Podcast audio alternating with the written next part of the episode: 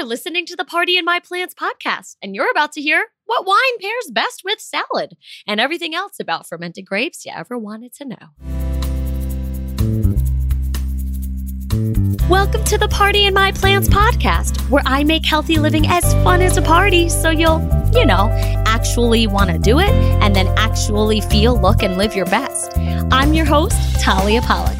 Now let's get this party started. This episode is enthusiastically sponsored by a product that couldn't possibly float my boat more Four Sigmatic. My boat is so floated by Four Sigmatic's mushroom drinks that any more floating would turn my boat into an airplane because it's flying. Okay, so the first time I tried a packet of Four Sigmatic mushroom tea and a glass of hot water, I was muy skeptical because of this whole mushroom thing being really trendy right now, and I'm always reluctant to hop on trend trains. Wow, we're really covering all the modes of transportation here. But I drank those shrooms and I felt truly awesome. It's hard to explain. I just felt way more awesome than I felt before I drank it. Since then, I consistently consume at least one type of shrooms a day, and it helps me know it's going to be bright, bright, bright, sunshiny day, even when it's rainy and gray. Because I am telling you, these mushrooms are magic. Although they don't make me hallucinate in a bathtub like my ex boyfriend's famous magic mushroom experience, which in hindsight, he seemed way too proud of. But nobody's hallucinating the magical effects of these shrooms, okay? They are ultra scientifically proven to boost immunity and gut health. Yes, please and thank you. And the four different shrooms that Four Sigmatic uses most, hence the four in Four Sigmatic.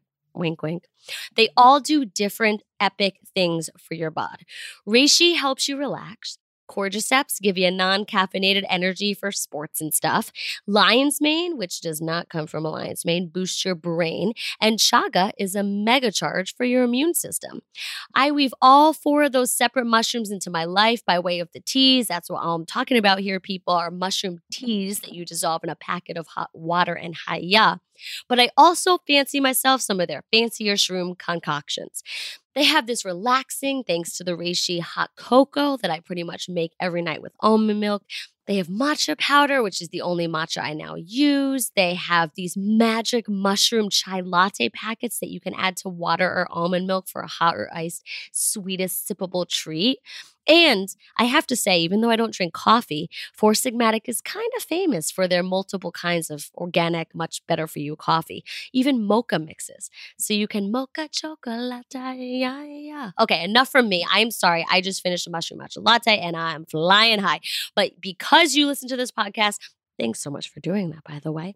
You can save 15% off any and all Four Sigmatic shroomy stuff you'll want to buy off of their site, foursigmatic.com, using code PARTY in my plants. Or you can just go to Four Sigmatic, F O U R S I G M A T I C dot com slash party in my plants to automatically save that 15%, baby. Oh, by the way, did I mention that I don't even really like eating mushrooms? Yeah, but now, thanks to Four Sigmatic, my body doesn't need to have shroom FOMO.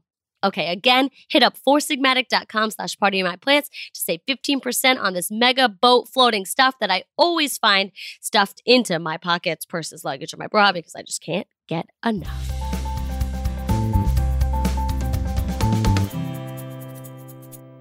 Hey, I'm in Italy right now, guzzling all the wine and pretending to like the tannins and the terroir and the hints of tobacco in it. So I figured now's as bene as a time as ever to re air this grape chat all about wine.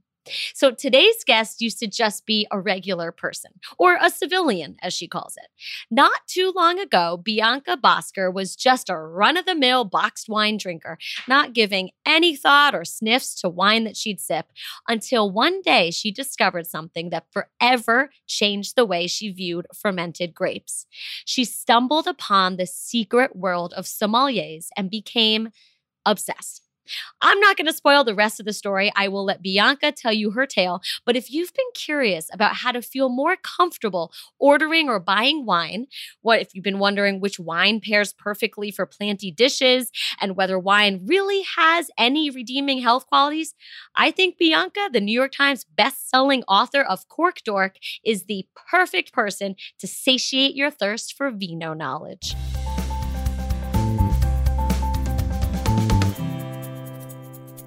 Bianca, thank you so much for coming on the Party in My Plants podcast.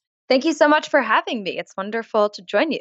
Yeah, well, I've never had someone on to talk about my favorite way to consume grapes. So thank you for being that person. I can't believe it's taken you so long. That's crazy, but I'm honored to be here and honored to be your first.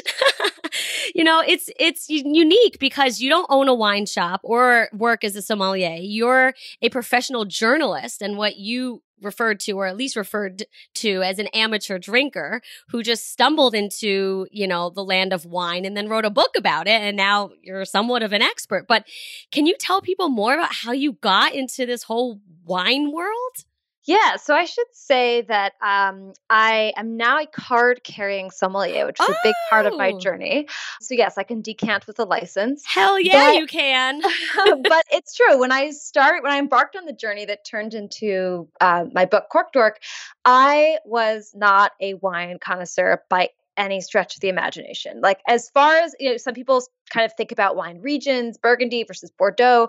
I really didn't get any farther than bottle or box. Like that was my wine expertise. And it didn't really bother me until I discovered this world of cork dorks. And cork dork is sort of the insider nickname for the most passionate and obsessive and knowledgeable wine lovers. And, you know, I um, discovered it because I happened to be out to dinner one night and the Somm mentioned it. He was preparing for something called the best sommelier in the world competition. Mm-hmm. And I mm. thought that sounded ridiculous. and I started looking into it. And before I knew it, I got hooked on binge watching videos of this competition, which is essentially the Westminster dog show with booze, and was an epiphany moment for me because I had always thought of wine as this thing of pleasure. And these mm-hmm. cork dorks turned it into something approaching like god awful pain. Um, and their obsession obsessed me. I mean, they licked rocks to train their palates. What? spouses to spend more time studying. They had voice coaches, memory coaches, voice coaches. Classes dance classes. Wait, what? um, and yeah, to learn dance classes to learn how to move more gracefully around tables and in the restaurants. And oh my I god, was fixated on the one hand by what was the big deal about wine. And I was also really intrigued because at the time I was working as the tech editor at the Huffington Post. And my life was all screens. And these somms who really live for this physical pleasure, for taste, for smell, made me realize how sterile my life was. And wow. so basically, before I had a chance to, to second guess how irresponsible my decision was, I quit my job and started drinking very heavily and uh, decided I didn't want to just write about these cork dorks. I wanted to see if I could become one of them. And so that was really the uh, inebriated and wine soaked adventure that led to um, me actually, you know, training as a sommelier, eventually working the floor, and to Cork Dork, the book. That's amazing. That's awesome. Well, I didn't finish your book fully, but I started it. And the scene, uh, if you will, where you talk about when you went to dinner and discovered this guy that was so into wine and you just describe this man being into wine and your, you know, amateur drinker status. I'm curious, how would you define an amateur drinker?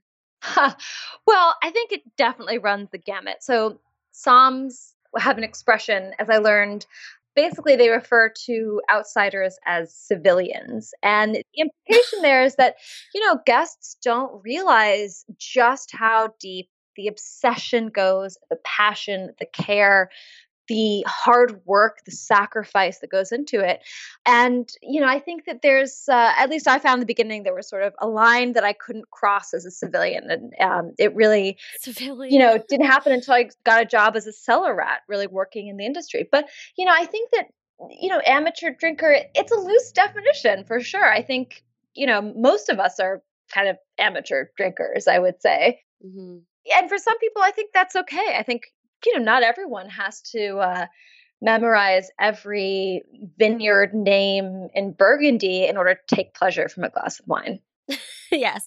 Well, I mean, I would ask the question is it a passion that you can develop, but clearly you're living proof of that because you went from being completely uninterested in wine to being what sounds like very much obsessed. yes.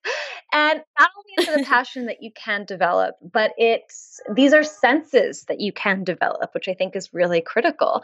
You know, I was really intrigued from the get go by these humans that had this sort of sensory abilities that I associate with like bomb sniffing dogs at airports. And I didn't know if they had been born that way, if it was just luck of the genetic draw, or could any of us develop those abilities? And what would change if we did? And in fact, any of us can. I mean, I'm living proof of that. I, at the end of this all, as way of sort of testing whether I'd advanced, got um, a brain scan that's kind of based on Whoa. studies, yeah, that that show that um, with a little bit of work um, and a little bit of training, our our brains actually experience the world in a very different way. So, wow, I am now totally obsessed. I can talk your ear off about Riesling at any night of the week, and um, oh my I, I god, driven some of my house guests a little crazy in the process. What are these senses that you're talking about that the sommeliers have? Also, before you answer that, tell us the proper pronunciation of am I saying it right? Sommelier. You're saying it beautifully. Yeah, sommelier. Yes. Yeah, you can also just... I used to say sommelier and then my fiance is like, nah, it's sommelier. Well done. Beautiful. you can also just uh, hack the process by saying somm. Even like civilians can say some. I feel like that's like an insider word. Ah, I think it, I think if you if you'd rather not, eh, wine can be intimidating enough as it is without having to stumble over that word. So I, I'd cut you some slack on that one. That's really nice of you. so what are some of these senses and you know sensory powers that you guys that you were able to develop? So all of them, but most specifically taste and smell. What I find really fascinating is, you know, we've been given five senses to make sense of the world, and we basically ignore two of them. You know, mm. taste and smell are these forgotten senses. And in fact, we can basically blame Plato and Aristotle for that. They decided early on um, these were the base animalistic senses. They don't matter. They're sort of the enemies of, you know, wisdom and cultivation. And that mindset has really persisted through. I mean, even if you think about the pre- present day, like smelling your food, sniffing, commenting on odors, like when you talk about something that smells, it can really only ever be a bad thing. At the same hmm. time, you know, when growing up, we learn that the cow goes moo, the fire engine is red, um, but rarely, if ever, do we learn what grass really smells like or how to describe kind of um, the stink of honeysuckle.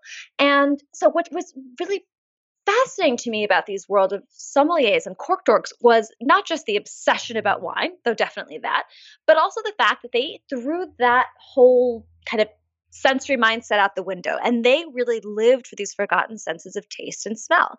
And so what I found was you know, I think interestingly, there's this idea that humans are really bad smellers. And I, as part of my training, you know, I was blind tasting with aspiring master sommeliers multiple times a week on weekday mornings. But I also spend a lot of time with scientists, mornings. you know, dissecting mm-hmm. human cadavers, studying the brain. And in fact, what research shows is that we are much better smellers than we give ourselves credit for. I mean, we beat dogs when it comes to certain odors, rats, long considered, you know, uber noses. And in fact, hmm. we can get better. And the way that you do that, I mean, it's sort of like learning a new language. I mean, if you hear someone speaking Chinese or Japanese, I mean, it's just sounds until you associate meaning with those sounds. And likewise with smells. I mean, Mm. I had a master mm. perfumer who was one of my coaches, sort of mentors, and he said, you know, you have to start by describing the smell of everything you encounter over the course of your day. You know, it's like tasting notes for your smell of your shampoo in the morning, describe the smell of that parsley you're putting into your meal at night. And, you know, it's really by putting language on these aromas that we can begin to become more attuned to them. And the body changes as a result. And I would say your life changes wow. as a result. Well, that's one question I was going to ask you as you were talking. Like, after you've developed these senses more, is the world like really I don't know, like more vibrant to you or overwhelming in any way? If you're like smell, especially living in New York, I mean, are you just smelling everything? Everything all the time, and it is wonderful. Even the disgusting things are wonderful. You know, there's so much I have to say about it. It really, I didn't know what would change when I started living for these senses, and so much did. And I think part of it is there's so much data out there that we're ignoring that comes in the form of, of smells particular, but also tastes, because we just haven't made ourselves attuned to it. I mean, I think when I go out, yeah, when I leave my apartment now in New York and I walk around the street, there's things I never noticed about the heartbeat of the place that I live in. I mean, I actually enjoy being able to sit on the subway and tell whether it's urine or maybe like stale vomit that I'm smelling. That's Oh my God. you know, or um, you know, that's a different kind of stopping and smelling the roses. Yeah, though I do that too. Um, I also think that there is beauty that lurks that we're missing. I mean, smell is this wonderful kind of momentary hedonistic escape. But I also think more importantly than that, I became aware of as I got further into this world what I would call secondhand sensing, which is this problem that I think a lot of us you know, we sort of take someone else's word for it when it comes to food, right? Something is delicious because it's expensive, because we waited mm-hmm. a few mm-hmm. weeks for that reservation, because that cafe has really cool Edison bulbs, you know. And I think that there's an irony to our obsession with food, which is that we spend all this time and money finding food that tastes better, and we largely neglect teaching ourselves to taste well. And so I mm. think that what honing these senses does, and you know, it isn't just smell, but I've talked a lot about it. They all really, you know, work in unison. They all act on each other, but getting in touch with these things, learning to savor them, I think can make us more objective and it can also help us stay true to our own felt experience of something. So we're not being sort of, you know, diluted in a way by brand, by habit, by all these other things that play to our biases. Well, in a way, it's kind of like developing more mindfulness, being more present. It is, although I would describe it as sensefulness, which I think is different. So, mm, this idea ooh. that it's by tuning into our senses that we better make sense of the world. Um, because I think that, to me at least, this is a bit of an oversimplification, but I think you know mindfulness can often be about turning inward, right? Really taking mm-hmm. of how mm-hmm. you feel. And to me, sensefulness, it is about embracing wholeheartedly with deliberate intention and deliberate attention everything that's happening in the outside world, whether it's sniffing a glass of wine or inhaling the body odor of the subway. oh gosh. wow. So you said that the way that we can begin to develop our senses, you know, at least of smell or taste is really by learning notes. Is that is that correct? Well, it's I would say the first step to a better sense of smell is paying attention. So, what that means in a practical way is smell things and just try to describe them. And it's hard. I mean, you know, English yeah. language doesn't have fantastic smell descriptors, but you could start by looking at something called the wine aroma wheel, which was developed by a scientist at the University of California, Davis, Ann Noble. And she has this sort of group of words that are very helpful to talk about wine, but really anything. I mean, you know, when I smell a honeysuckle, for example, you know, I think about there's this sort of sweetness, there's a honey note, maybe some acacia. You know, it is very much metaphor, but just that process of, of trying to put words on a smell is going to help lock it in your brain. And also just exposure. I mean, you know, you could get three essential oils and smell this. I did this for time. Mm-hmm. Smell, you know, spend 30 seconds smelling each of them in the morning and another 30 seconds at night. The other thing is for taste, right? So I think interestingly, you know, we can pick up, some scientists think, about a trillion different aromas versus we have about five basic tastes, though there's some debate. And even those five basic tastes, I think we don't always we use external cues to figure out what's sweet or sour and so what mm-hmm. i would mm-hmm. suggest you know which is one thing you do when you're tasting wine is you know learn what sour you know, what does acid feel like on your tongue? What does sugar really feel like? And, and i think wine is a good instructor because you don't get to sort of rely on the fact that oh it's lemon. I can see it's a lemon so it's sour. So mm. you know they all look the same right, yeah. like to taste acid for example take a sip of the wine swallow it put your tip of your tongue on the roof of your mouth and then i you know you can sort of lean forward so your um, face is parallel to the floor.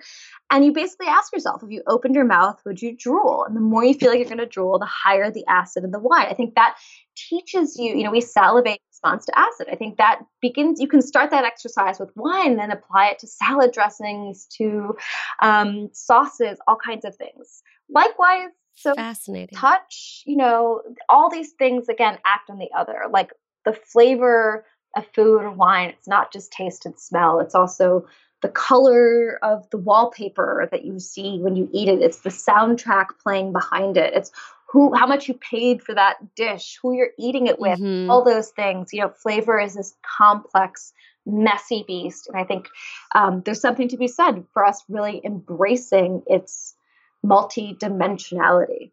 Do you feel that some people can have a heightened sense of smell or taste? I mean, growing up, my parents used to tell me I should go move to France and be a nose, which I guess are, are the people that I don't know, perfume people that smell or something, right? Right.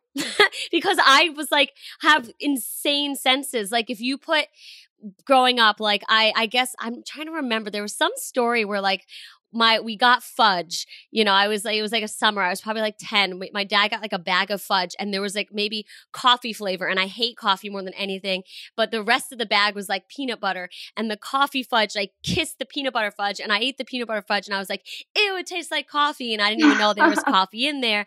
Like that was my innate sense of taste that I experienced that. Do you think that some people are just born with like heightened senses like that and other people are not? Well, I think what's interesting is that each of us are more or less sensitive to different odors. Mm. So, if you've ever had that experience of being in a room where someone's like, oh, that is disgusting, you smell that blue cheese, and you can't smell anything, it doesn't mean you're having a stroke or sick or something. um, in fact, it, we all have what are called selective anosmia. Anosmia is the scientific sort of word that for being blind to an odor essentially wow um, and so you know we each have things likewise you know you may be really really sensitive to coffee yeah. but much less sensitive to say caramel odors um, fascinating um, but what i will say is that with taste, it is very well documented. So you may have heard of this, but there's um, this phenomenon of super tasters. Um, mm-hmm. If you are a super taster, everyone knows because you can't shut up about it. My husband is like this.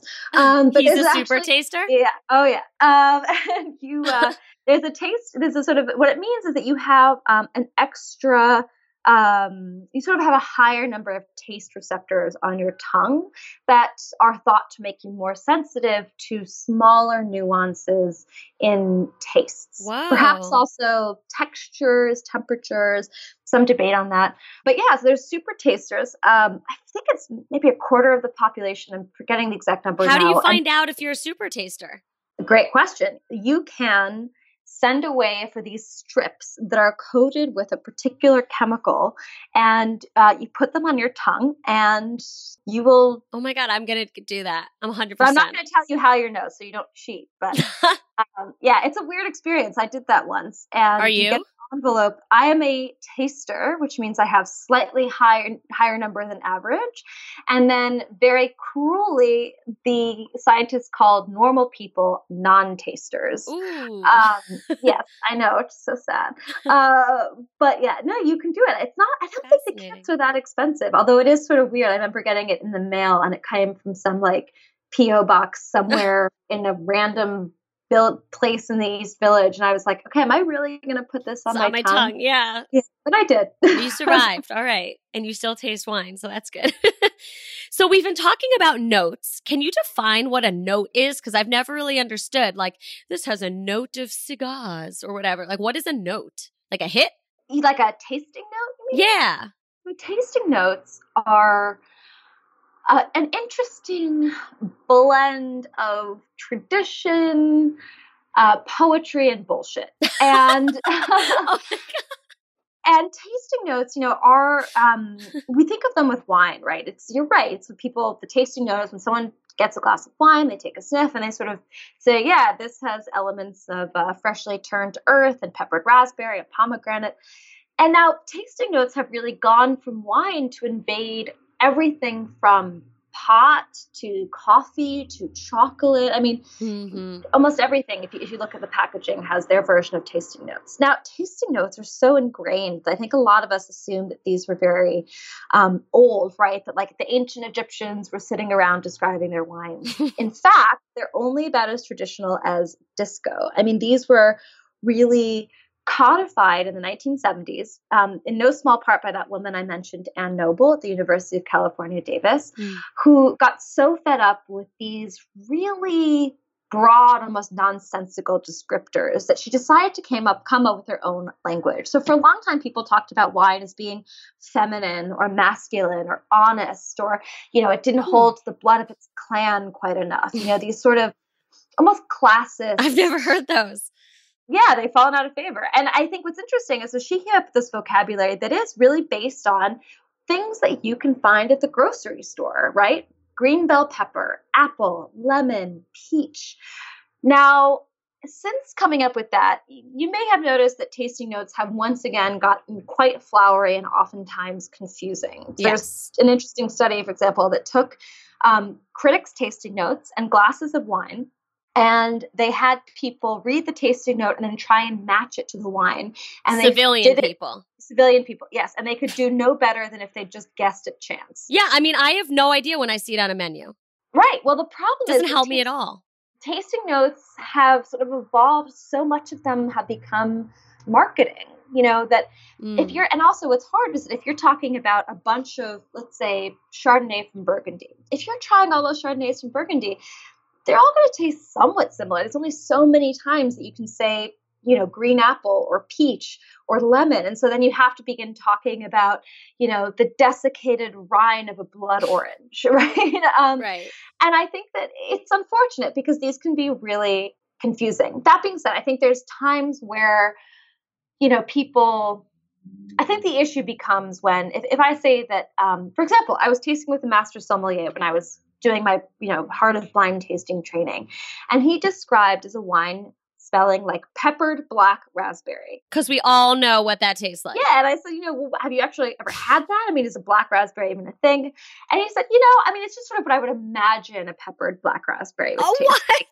That's so subjective. Right. Because if you don't know a lot about wine and you're smelling a wine and you don't get that peppered black raspberry that that sommelier or, or menu told you you'd get, you assume that either there's something wrong with the wine or there's something wrong with you. Mm-hmm. So while I am also guilty of using kind of, I guess, evocative tasting notes, I think I once described a wine as being like, you know, like it's made from the, you know, hip cousin of Pinot Noir that goes to Burning Man, you know. But that's funny. but yeah, but I think there's times where, you know, these things are more poetry than they are actual, you know, objective descriptors, and that can become confusing. One yeah. quick caveat there are cases where these descriptors, these tasting notes, are not metaphor, but they have a scientific basis. And so, if you've ever had Sauvignon Blanc, you know that people often say Sauvignon Blanc tastes like green bell pepper. Well, turns out that green bell pepper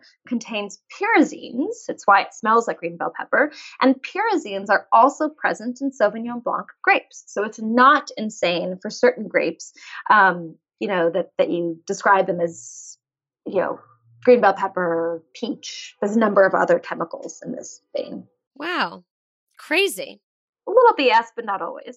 and some poetry and some fun. Well, I think that, you know, these notes and these descriptions are a lot of what really intimidates people when they look at a wine list. And so you not so long ago were just a civilian or an amateur drinker. And I I know because I've read the beginning part of your book where you talk about how you had no idea what to look at on a wine list. But now you've come to the other side and you know everything or a lot of things. So how do you suggest us normal folk, us civilians, feel a little less intimidated and more empowered when we look at a wine list? Yeah, well, I would say that the first thing starts with getting really comfortable with your senses. I mean, I think that even before you start to memorize, you know, regions, grape varieties, vintage years, you need to know the basics. And I think that that's something I have come to feel that the wine world doesn't do enough. I think that there's a tendency in the wine world to tell people what to taste instead of showing them how to taste. And to me, the latter is a much more solid and reliable and intelligent foundation for a relationship with wine. And so, what does that mean? It means, well, you know, getting comfortable with smell. I mean, start if you if you wonder if a wine, um, you know, can really smell like green bell pepper or lemon buy a green bell pepper, buy lemon. You know, I had a sommelier friend. I remember she wanted to taste raspberries in all different phases. So she bought raspberries. She, you know, smelled them when they were fresh, smelled them when they were a little older, smelled them after they dried out, smelled them after she cooked them. You know, wow. if you want to, you know, figure out, you're never going to smell violet in a wine if you can't smell violet in violet. Um, there's also kits you can buy that help you do this. Um, wow. One's called Le Nez du Vin. It has all these aromatic essences that you can spell, often you know with a glass of wine in hand, to pick up on these aromas. Now, the second thing is, as we just said, tasty notes. A lot of that is metaphor, mm-hmm. right? When we say that a Syrah smells like green olives or salami. There's no actual green olives or salami, salami in that wine. Or sweet tobacco. You know, I will say, I thought that sweet tobacco was BS until I spent an hour in a tobacco shop smelling all different kinds of tobacco. And now I get it. But again, gotta know what tobacco smells like. Right. But so these are, yeah, those are sort of metaphors. It's something that we've sort of agreed to call the smell of salami, right?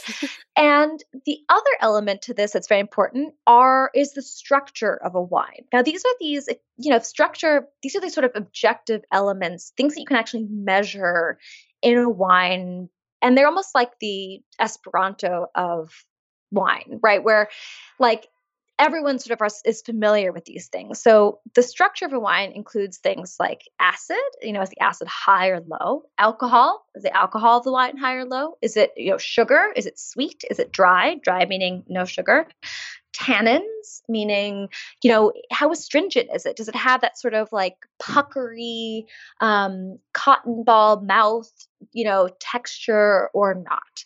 And these things are really important because once you figure out, hey, this is what acid feels like on my tongue, it makes me drool, um, you'll begin to be able to figure out do you like high acid wines or low acid wines? Mm-hmm. Do you mm-hmm. like high alcohol wines or low alcohol wines? And then you can take that knowledge to a restaurant, to a sommelier, to a wine shop, and be able to order with confidence. And I will say, for what it's worth, you really only need two pieces of information to order a bottle of wine or buy one at a wine store. And that's how much you want to spend. Okay, yeah. And what flavors you want. Now, for the budget, everyone has a budget. You should not feel embarrassed. You can also, you know, just point to a number on the list, and if the sommelier is not insane, they'll pick up the hint um, of what your general. Oh, yeah, so you mean it, when they come over, you could just if they're like, "What range are you thinking?" You could just point and not if you feel embarrassed in front right. of whoever I you're mean, with. Exactly. If you're gotcha. at dinner That's and you don't want to say, "Hey, I the cheapest one," yeah, right.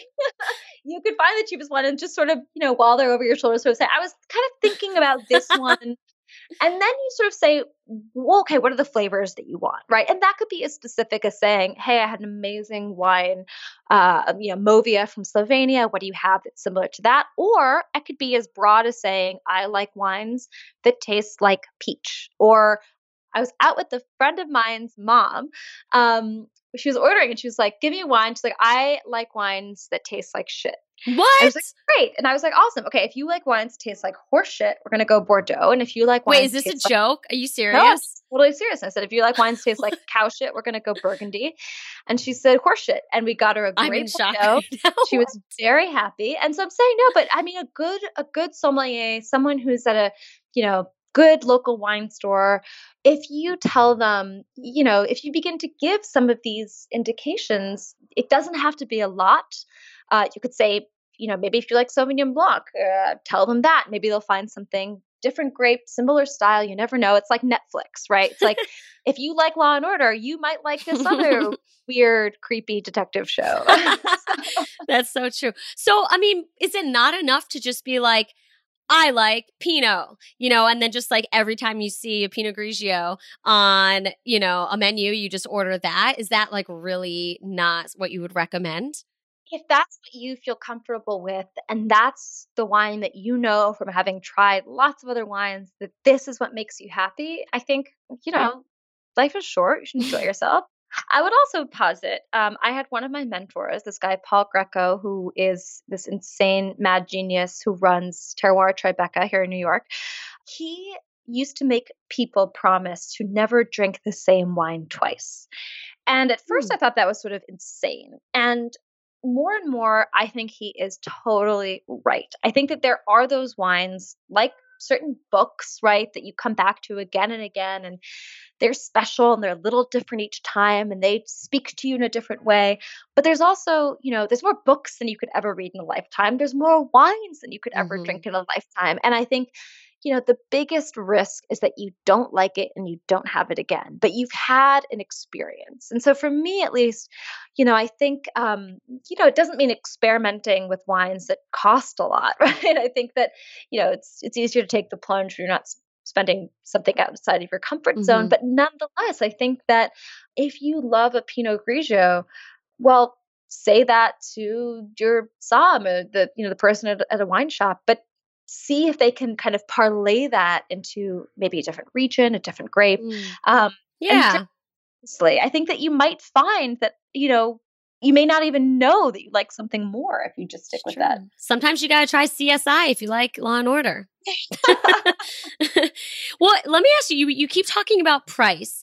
Is there like a, a direct correlation between price and I guess taste? So, yes and no you know, when you are buying a bottle of wine, I would say that, you know, if you're going from a 10 to a $20 bottle of wine, there is going to be a huge leap in quality in that $10. That $10 buys you wine that has, let's not forget, let's back up and say, you know, in some cases, I, would say beyond, you know, maybe three figures, you know, or hundred ish dollars, uh, the price of a wine begins to reflect much more than just how it was made, right? The price of a wine has supply and demand. How rare is it? You know, how well known is it? I mean, all these other kind of things. But there is also to make a bottle of wine, I mean, it costs money. I mean, the same way that you spend a little extra to buy those organic avocados or organic bananas. I mean, a wine that has been made in a better way, that costs money. I mean, barrels, for example, can cost a thousand dollars a piece. You know, mm. land that's in a region that's considered to have just the right amount of sunlight and rain and mist, the, that land goes through more money. And so, what I would say is, you know, wine is not, people don't just kind of throw things at a dartboard. You know, if it's, there is oftentimes, there is, I should say, there is below a certain price range, you know, quality and price start to climb up together. So that mm-hmm. $10 bottle of wine, you know, I should say, if you're buying looking at a $10 bottle versus $20 bottle, that $10 buys you a huge leap in quality. Gotcha. Between 20 and a 30, a little bit less. Between 30 and 40, a lot less. And and that sort of mm-hmm. inches up. So that incremental $10 by the time it's, you know, a $300 and a $310 bottle of wine, those wines are going to be very similar, I would guess, in terms of their quality. Um, gotcha. So yes. that's really helpful. And you know, I think a lot of people also buy their wines based on label design. I mean, I was on a phone with a friend literally yesterday. I'm going to visit her this weekend and she was at the grocery store and she's like, let's, I'll get some wine. Oh, this one has a cute label. I'll just get this one. And then like hangs up the phone. what are your, like, is your mind like, oh my God, how is that real life? Like, what are your thoughts on people buying wine based on cute labels? it happens all the time. I mean, I that used to be my main indicator 100%. I think that it can be very intimidating. Um, I think yeah. you know a lot about wine, um, and I don't think the wine industry has done the best job at making itself hospitable. I think there's this yeah. weird kind of disconnect in wine where every, on the one hand, everyone in the industry wants more people to enjoy wine, to love wine, and yet there also hasn't been, I think, a great job kind of opening up the world to people. And so yeah. that was, I mean, a real goal of mine for Cork Dork was to really say, let's, I mean, first of all, let's figure out what is BS and what isn't, but let's also kind of bring together parts of this world that we haven't seen before to better understand. I mean, I do think that there is a particular script that has worked very well for the wine world for a long period of time, but I think has worked less well for drinkers. And so mm. the big goal of mine is to sort of say, you know, with Cork Dork, let's get away from that script. Let's let's talk. Let's have a different conversation. Now, yeah. so going back to like, okay, it is intimidating. How do you make sense of it? Well, I would say start first of all by just understanding the different grapes. You know, pick drink only wines made with Chardonnay for a week, but drink Chardonnay from France, California, Australia, and really feel, you know, how does that grape change? Ooh, I like that idea. The next week, you know, do Pinot Noir, right? Start with the noble grape varieties, meaning the ones that, you know, so called because they're the most common. I mean, Pinot Noir, um, Cabernet Sauvignon, you know, for like Riesling, Sauvignon Blanc, Chardonnay. I mean, there's a whole list of them that you can find online. But sort of pick one and stick with it until you really feel what it tastes like. And then, secondly, keep track of things that you love or you don't. I mean, there's great apps these days like Delectable or Vivino, or you could just mm-hmm. you know keep a folder in your phone and take a picture right like mm-hmm. at the very least you know know where did it come from and what grape is it and you can then begin to use that knowledge to figure out do you like whites from Italy? Do you hate whites from Italy? Um, and, and, you can use that to guide yourself. And for tasting note, I mean, I sometimes, if I'm in a hurry, like it's just an emoji, you know? really? Yeah. Like, what kind of emojis do you use? Well, it really depends how drunk I am. um, no, but it's um, you know, it really depends. I don't, you know, I don't want to be antisocial, so oftentimes take a picture and then upload it to my app later. But you know, maybe it's an emoji of the fruit flavors that I get in the wine. Maybe it's you know the heart eyes if I really love something. Um, like a football. Do you ever throw one of those in there? Got a note of football. old sweaty football. Um, I haven't played or spent enough time around football to know, but there's rainbows that make it in if that counts. the female dancing. Does she ever make it? okay, we could just turn this into an emoji conversation. We will not do that. But um, while we're talking about how drunk you are when you're doing these emoji notes, um, any advice for preventing hangovers from drinking lots of wine? Are there any wines that are less hangoverable? well, drink water. I mean, honestly, it's pretty incredible how uh, no one yet has really, you know, has invented a cure for the hangover. Um, I think that there's, to be honest, also a lot of misunderstanding about what causes. Yes. Hangover. Do you know the answer? Uh, as far as I know, it's alcohol. I mean, it's not. Um, I do think that there are people that talk about um, you know, having a sulfur allergy, right? And they sort of say wines that have sulfur or sulfites in them, which is basically all wines, give me a very bad headache. Now, I think that there's, I've, I'm not intimately familiar, familiar with all of the research and all the latest research about this, but in general, I mean, you know, sulfur is a preservative. Sulfur is a preservative used in wine, but also used in dried fruit, sprayed on lettuce salad bars. And so if your dried apricots aren't giving you a hangover, it's probably not the sulfites in the wine that are giving you a hangover. You know mm. what I'm mm-hmm. saying? Um, mm-hmm. Um, and, and I think that, you know, oftentimes you've just drunk too much. and, um, you know, it, I think that I sort of the best that I try and do, you know, is advice handed down to me from um, other sommeliers, which was to sweat as much as possible the next day to drink as much water as possible mm-hmm. and a detox tea. Um, but I think that that just you know helps you. Uh, you know, some of it it just may be babying yourself. I yeah. Is what it boils down to. Totally. Well, let's talk a little bit about the health benefits of wine. Are there health benefits of wine? So there is so much research out there. I think with like with coffee or butter that can kind of skew in any direction, you know, depending on, on what sampling of these research that you take. But, you know, in general, I mean, it seems like in moderate, you know, amounts, yeah. I mean, at the very least, you know, I think that there has, you know, sort of been studies, I believe that you know, so just sort of idea of the French paradox, right? That uh-huh. people in France eat a great deal of, you know, fats and cheeses and again the butter, their croissants, but also drink a lot of wine, which perhaps you know is heart healthy. Mm-hmm. Um, I am not a physician. I think personally, at the very least, being mentally healthy also means being healthy. And so, if a glass of wine is what you need to be happy, um, to sort of take that edge off, to bond with someone, I do think that wine, as opposed to other alcohols, is such a social yeah. beverage. You know, you don't take shots of wine. You really you sit, you linger, you talk.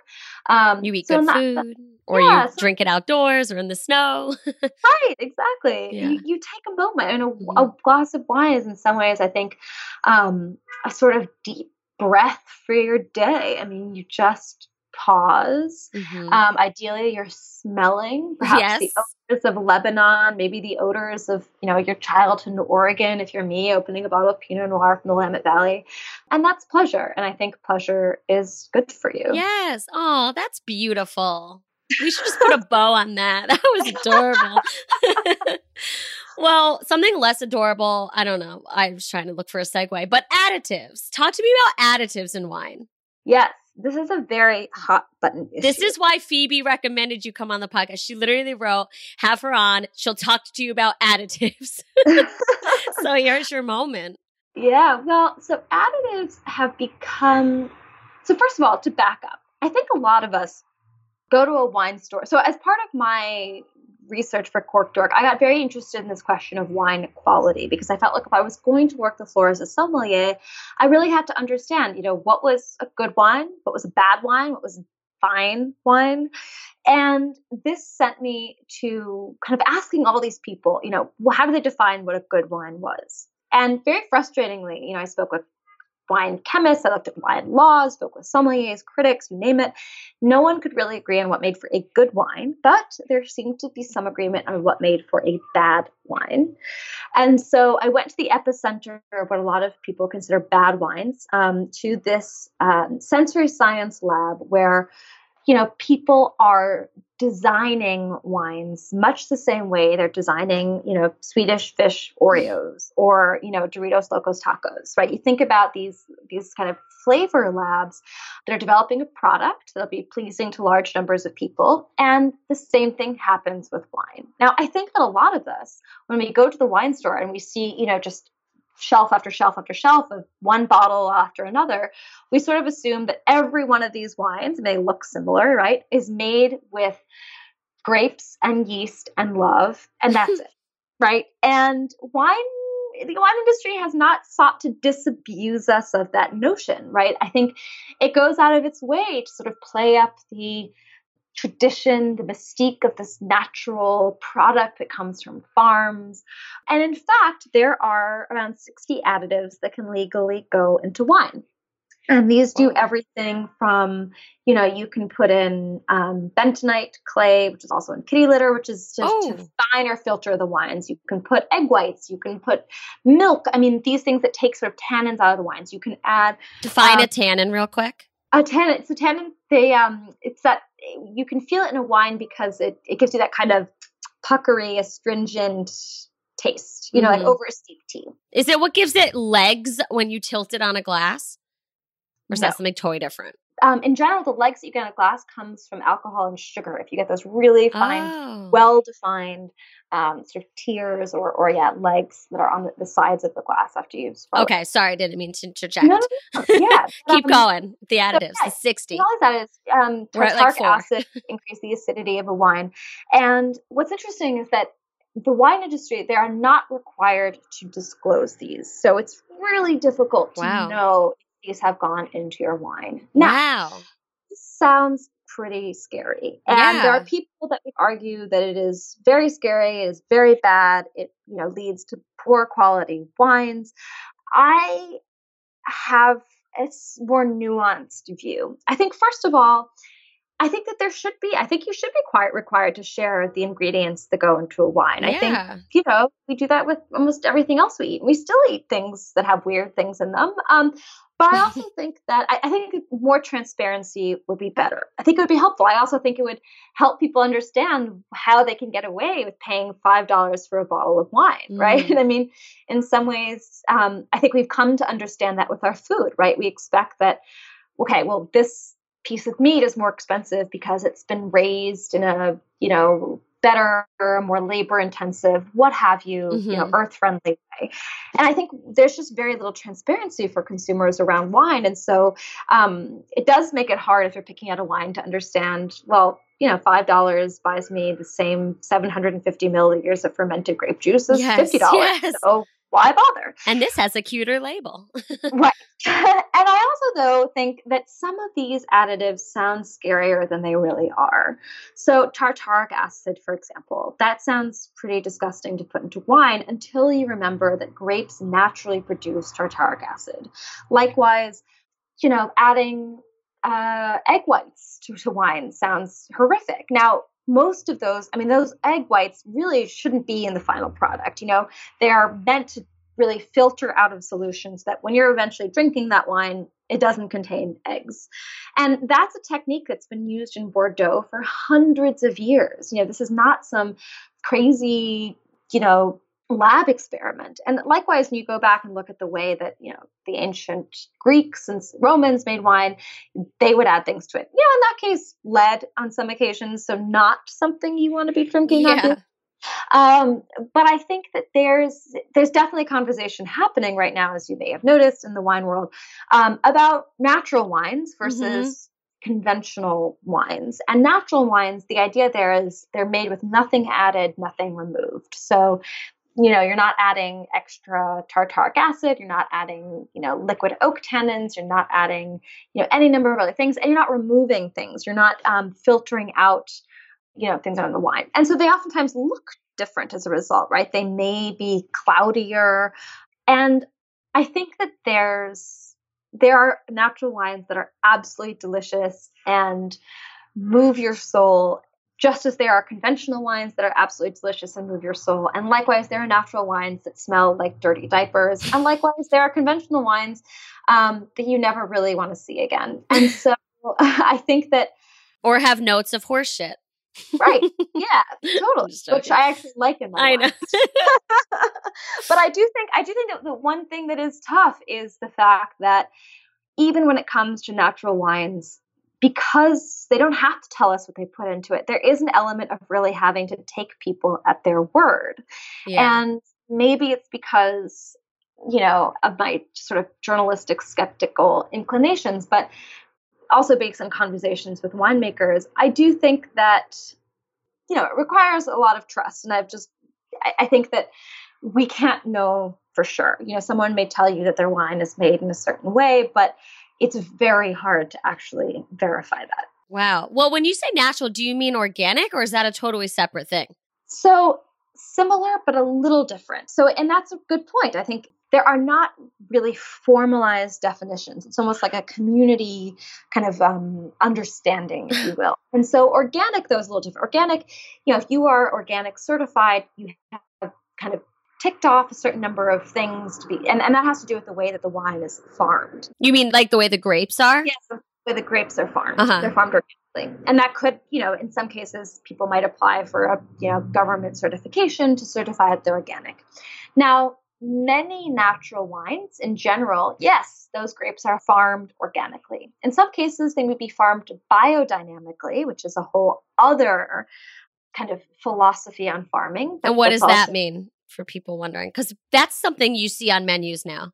Yeah, so biodynamic is sort of organic plus. I mean, you're making wines, you know, um, Rudolf Steiner's uh, kind of original philosophy, but doing things like, you know, you may bury a deer bladder stuffed with a particular root. This may not be exactly it, but you know, or you may, may bury uh, the horn of something under the full moon in the vineyard. These different things that you know, are likewise designed to have minimal intervention, you know, to stay away from pesticides, from inorganic fertilizers, things like that. Um, but so again, natural wines can be farmed organically, can be farmed biodynamically, um, but an organic wine is not necessarily a natural wine. But again, these are kind of flexible definitions. You can't just and which is confusing, I think. You know, it's it's understandable. Yeah. Um, it's a lot to try and keep track of. Yeah. But, and natural wine, I mean, again, it kind of hews to the spirit of nothing added. Again, no kind of additives. You're not adding a, um, a cultured yeast. You're using just whatever yeasts you might find on the grapes in the vineyard, and nothing removed. So not right. removing tannins, filtering, etc it's interesting because, you know, being in the health world and having friends and family who are very privy to my health world, you know, when we're reading a menu and anyone sees organic wine on it, everyone's like, oh my God, look, we got to get the organic wine. like, you know, if you just go around the world getting all the organic wines that you find on menus, do you think you're sacrificing, you know, opportunities to have great tasting wines? Like basically what I'm trying to say, does organic wine taste less good? Not necessarily by any means, and it doesn't necessarily taste better. Right. I'm saying, I, I, mean, that's my experience. I mm-hmm. think there are mm-hmm. people that would disagree with me, and I think that there's a million exceptions to, to this. I think that it really depends, you know, on the experience that you want to have with wine. I mean, mm-hmm. I personally um, am very broad with my tastes. I like drinking natural wines, but I, you know, there's occasions where you know, if I go to a barbecue on the beach and if you know the only wine that's there is a kind of crappy seven dollar, you know, maybe not seven, but you know, like you know, kind of crappy like twelve dollar bottle of rosé, like I'm not gonna make a scene about it. Well, is there anything that people can look for at all on a menu to know if they're getting like a you know highly additive added wine? Like, is there anything that we can look for? Because, I mean, I'm sure if somebody's listening and let's say they're vegan, you know, and they don't want egg whites ever having passed through their wine. Or I heard once, tell me if this is wrong, that some wines get filtered through fish bones. Is that real? Um, fish bladder, actually. Fish bladder. Oh, excuse me. Yeah. Even better. So, like, right. okay. So, if every someone's listening, they're like, "Uh, hell no, I don't want egg whites or fish bladder in my wine." Yeah. What do they do? How do they order wine and feel like they're going to have no fish bladder residue in it? so they can look for vegan wines. I mean, they're wines that okay. will label them being vegan for sure. The other thing I would add is that you know I think that part of this technological revolution in the winery has, you know, kind of to me democratized decent wine. So part of what you can do with these additives is um, you can make wines, you know, cheaper wines taste better. In some cases, make mm-hmm. cheaper wines taste like slightly more expensive wines. So in general, what I would say is if you're spending $10 or under on a bottle of wine, you know, it's probably been massaged because they use these additives to disguise any number of different faults, any number of corners that have been cut in the winemaking process. And so, you know, while you're not guaranteed to have a quality wine without these additives at a higher level, I mean, you know, wines that are $150, $200 can have them in. You know, at the same time, wine is, as many people will say, kind of like a grocery. So, right. I was just going to say that. Yeah. And I would also, for what it's worth, just make a little plea to, I think a lot of, well, I'd say a couple things. One is when you're buying a wine for yourself, you know, a dinner party, go to the sort of wine store version of an indie bookstore, you know, mm-hmm. someplace where someone gives a damn. Each of those wines have been picked out carefully and you know them. I think you you can tell the difference, right? They probably yeah. don't have a lot of neon. They're probably not called Mr. Liquor. They I mean, probably don't also know, sell beer. Right. No, uh, yeah, maybe. I don't know. The ones in my neighborhood just sell wine. Like the real wine ones are just wine. But though you don't have to spend, they can look intimidating. You don't have to spend a lot of money. I mean, the good mm-hmm. stores, you know, they have great wines for any budget. And the ones I really trust, I feel like I could pick anything off the shelf and be happy with it. But the second thing I would say is I think a lot of people, we've talked a lot about the wine, right? And sort of welfare of the drinker and, and how they're going to feel after that wine, whether it's hungover or it's the additives. But I would just make a little plea perhaps for the people that are also serving you that wine. I think a lot of us go to a restaurant and we feel like, oh my gosh, that wine there, I must have seen it, you know, it's three times as expensive as it is at my local wine shop. Like this is outrageous. You know, there it's a total ripoff. Well, you know, liquid keeps restaurants liquid. I mean, wine, spirits, etc these are the things, you know, restaurants are not tech startup. They're very low margin businesses. And so what I would say is, you know, you go to a restaurant to not just have calories, but to have an experience. And mm-hmm. so this is mm-hmm. a little plea to don't feel like you're being taken advantage of. Like when you spend a little bit more on wine and or if you spend any amount of wine, you know, on wine or, or on a beverage at a restaurant, you're helping that place thrive. You know, I would so I would encourage people to you know just keep that in mind. You know, I think That's that if sweet. you believe that restaurants are an important institution, an important part of our culture, um, buy that glass of wine with dinner and feel good about it. Spoken like a true somm. That's awesome. Well, let me ask you this wine and plants. Are there any wines like that go great with plant based dishes? You know, like do some wines, how do you pair a good wine with a plant based dish? oh, Is I that mean, a crazy question? No, it's not a crazy question, but the answer is yes, you could absolutely do it very well, very successfully. I mean, in some ways, it's um, it's no different than I mean, pairing wine with anything else. I mean, is there a particular vegetable you're trying to pair? I don't know. I didn't know if there you had any like hacks for like if you know people eat a plant based diet, like what types of wines they should. Because aren't there some wines? I don't know. I could be wrong. I don't know much about wine, but I try. I really try. But I took a class once. I all I learned were about legs, and I didn't know much about it. Anyway, so like if you, like I know there are some wines I think that do better with meat or fish. You know, if like you're getting fish for dinner, everyone's always like get a you know a light red or a white wine usually. Or I was at an Indian restaurant and the guy was like get a Riesling and I'm like oh no no no they're too sweet. He's like not our Riesling like get it you'll love it it pairs perfectly with our Indian food and I was like all right you're Indian like this is Indian let's do it and I loved it. So Yeah. are there any like kind of go tos for just like like I don't know like a plant based pasta dinner or just like a rich like sweet potato dinner or anything like that? Is this a weird question? No, I think, but I think that you, first of all, I would say that wine pairing is less exact than a lot of people would have you believe. So, and I think it, it really goes back to your own tastes. But I also think, I'm not trying to be a cop out. I think that taste is subjective, but I, you, Mhm. you have to first, in order to make a informed decision, you have to get a little up close and personal with your senses. Um, goes back to sort of what I was saying, but Full Look, I think- I think that um, you know, this idea that yeah, white with fish, red with meat. Nah, I mean, not if you enjoy a red wine with your fish, or Mm. and so I think when it comes to vegetables, I would say that the general rule of thumb with wine pairing, which reads a little bit like a riddle, which should be a clue that there's no right answers, is um, that opposites attract and likes complement. So opposites attract. Well, you know, a kind of rich, fatty um, food tends to go well with wine that has enough acid to really cut through it. You know, if you think about the classic pairings, it's not a vegetable, steak and, you know, Bordeaux, right?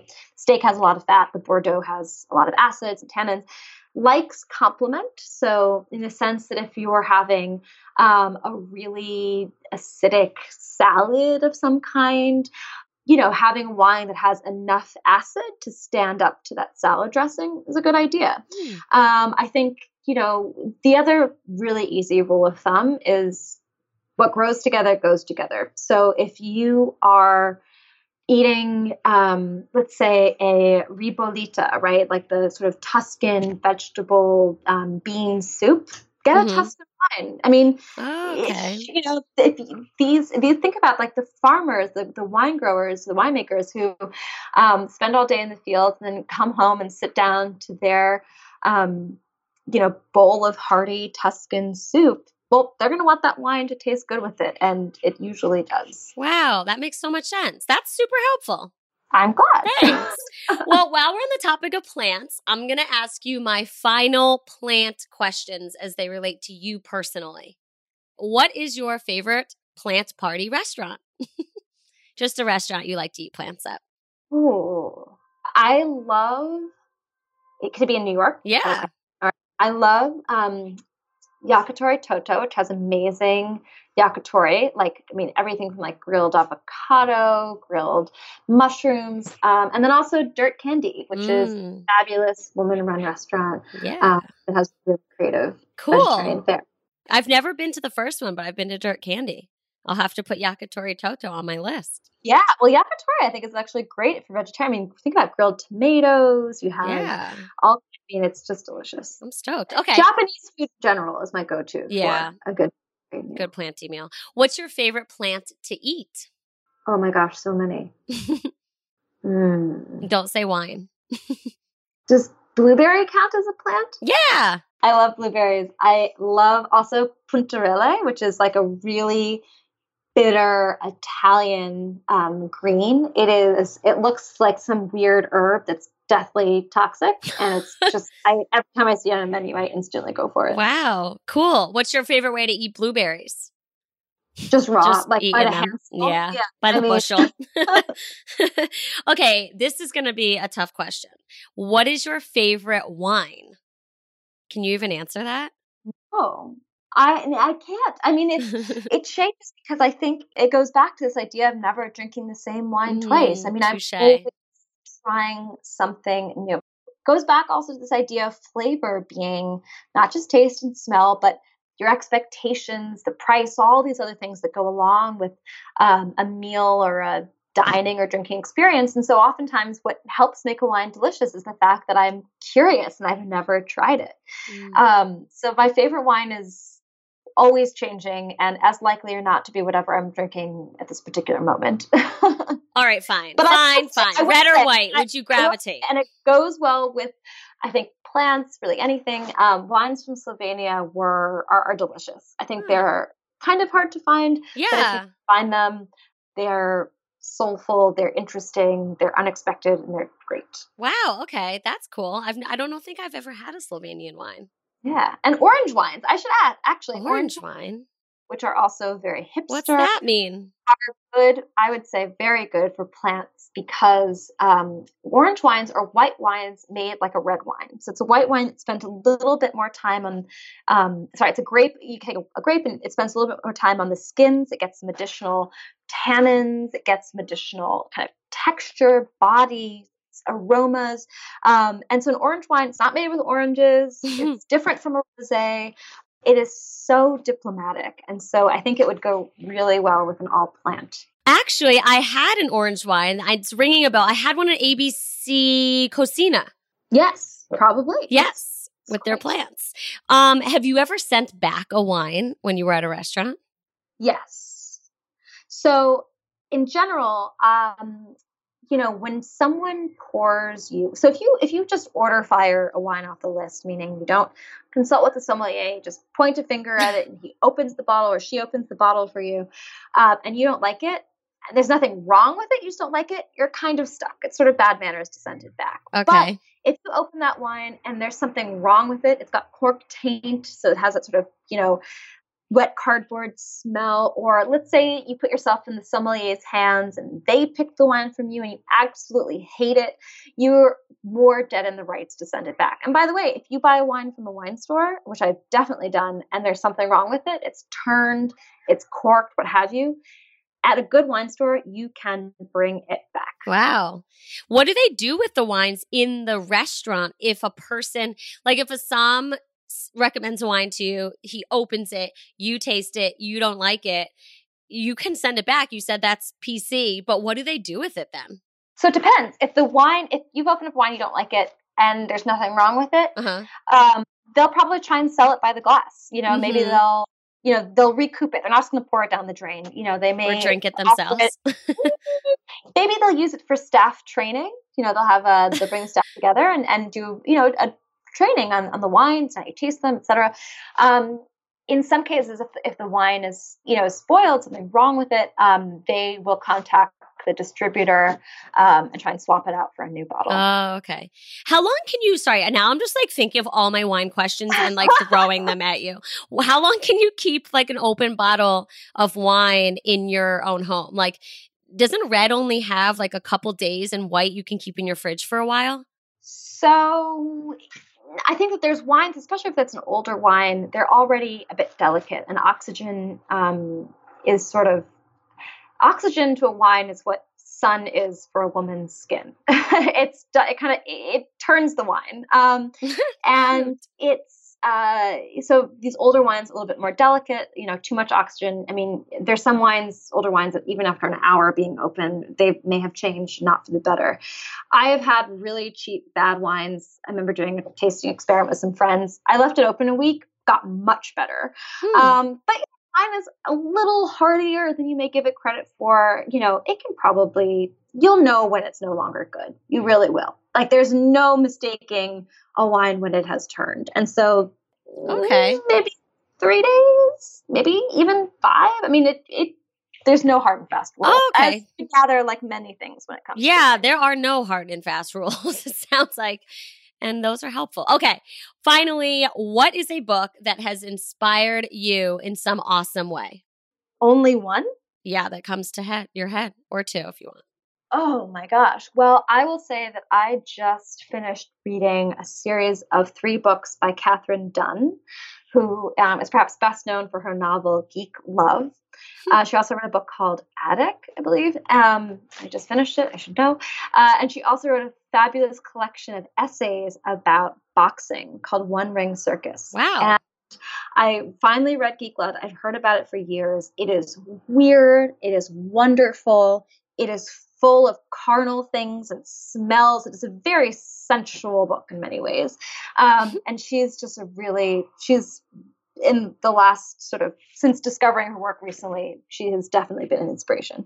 Cool. That's awesome. Well, you're an inspiration and your book is freaking hilarious and I can't wait to finish it and I can't wait for everybody listening to go out and get it. So, would you be so kind as to tell everyone where they can go stalk you? Absolutely. Well, you can stalk me in the pages of Cork Dork, which is available everywhere books are sold. New York Times bestseller. Congrats. Um, thanks. Definitely open some wine to celebrate that one. Yes. Um, and I'm on Instagram and Twitter at B Bosker, and I'm me everywhere else. So there you go. Yeah, I would love to hear from you guys. And thank you so much again for having me. Thank you so much. This was amazing. I'm craving wine. I can't wait to drink and taste all the notes. And thank you so much for sharing your time with us. And My pleasure. Thanks so much for having me. Talk to you. Bye. Thanks so much for listening to the Party in My Plants podcast. That was fun, right? I just love me some notes of horseshit. what about you?